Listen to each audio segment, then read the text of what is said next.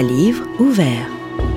Tant de scripts, de copistes, de traducteurs, de penseurs, de chercheurs, ou donc et la multitude d'ouvrages nécessaires à leur travail. Le podcast de la bibliothèque Sainte-Geneviève qui vous raconte des histoires.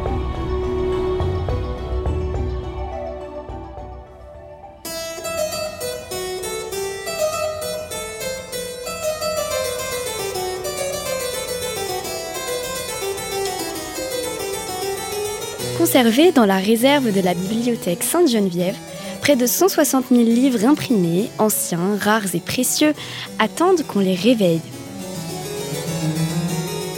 Parmi eux, deux petits livres dont de simples reliures en parchemin au dos usé sont les seuls, ou presque, à garder la mémoire de deux expéditions méconnues.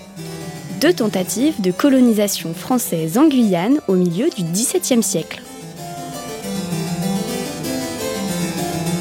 Deux histoires au dénouement peu glorieux, deux ouvrages édités à faible coût par des marins ruinés, c'était le lot de la plupart de ces aventures, loin de l'imaginaire épique généralement associé aux voyages en terre inconnue.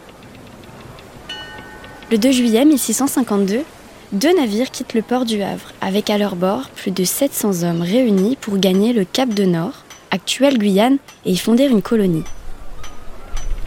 Depuis quelques décennies, les marins français tentent en effet de rattraper leur retard sur de grandes puissances maritimes, comme l'Espagne ou l'Angleterre, dans la course aux littoraux américains.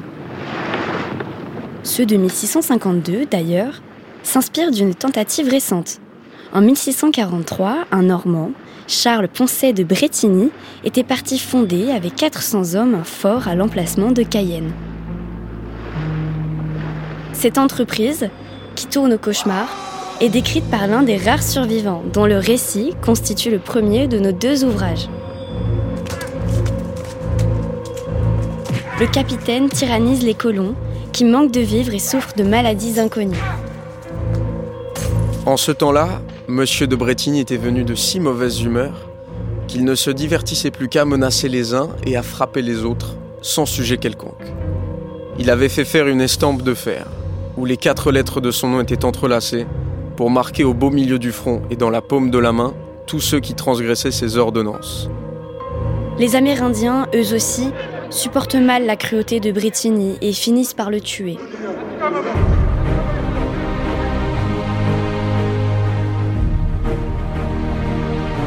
Mais revenons à l'expédition de 1652. Ses objectifs n'ont donc rien d'original. La fondation d'un comptoir commercial animé par le négoce des cultures et des ressources locales. Ce qui change, c'est surtout sa forme. Très ambitieuse, elle est financée par 12 associés qui rêvent d'installer un monopole sur le territoire guyanais, à l'imitation de la puissante Compagnie néerlandaise des Indes occidentales, dont les navires sillonnent les côtes américaines. Pourtant, les armateurs se montrent plutôt discrets concernant ces ambitions commerciales et jurent plutôt que leur expédition a pour mission la conversion des Amérindiens élément de discours inséparable de tous les voyages de ce genre depuis la découverte du Nouveau Monde.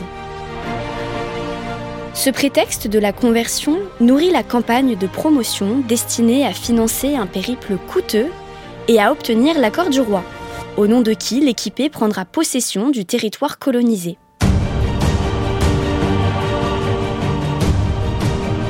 Pour l'expédition de 1652, en l'occurrence, l'approbation royale est garantie par l'intérêt des grands serviteurs de l'État pour le projet, à une époque où ces derniers sont de plus en plus attentifs au commerce atlantique, alors dominé par les puissances rivales de la France.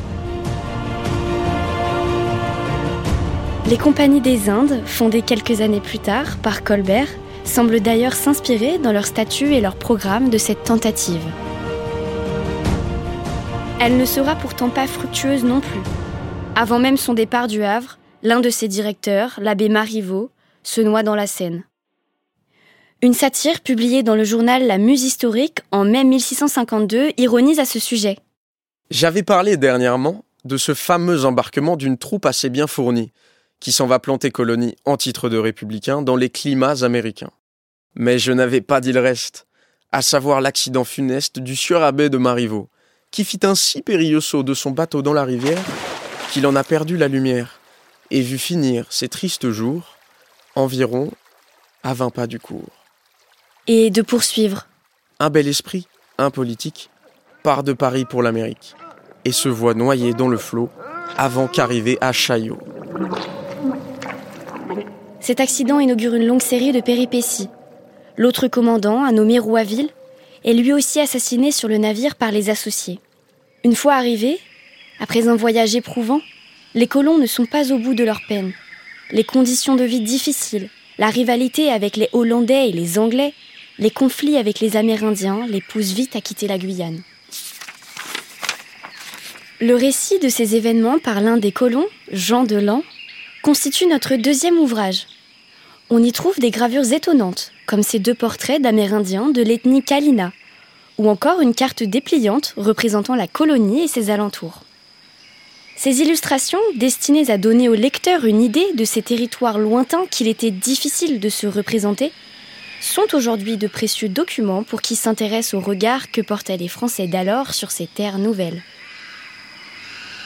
Ces aventures tragiques, qu'on qualifierait aujourd'hui de ratées, ouvrent finalement la voie aux grands projets européens pour le littoral atlantique sud-américain au XVIIIe siècle.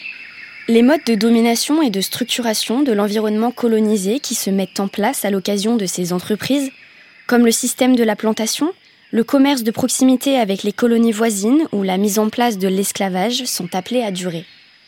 Deux échecs parmi tant d'autres. Et c'est pourtant cette succession de traversées hasardeuses qui finissent par créer, petit à petit, le maillage colonial dont hérite le pays au XVIIIe siècle.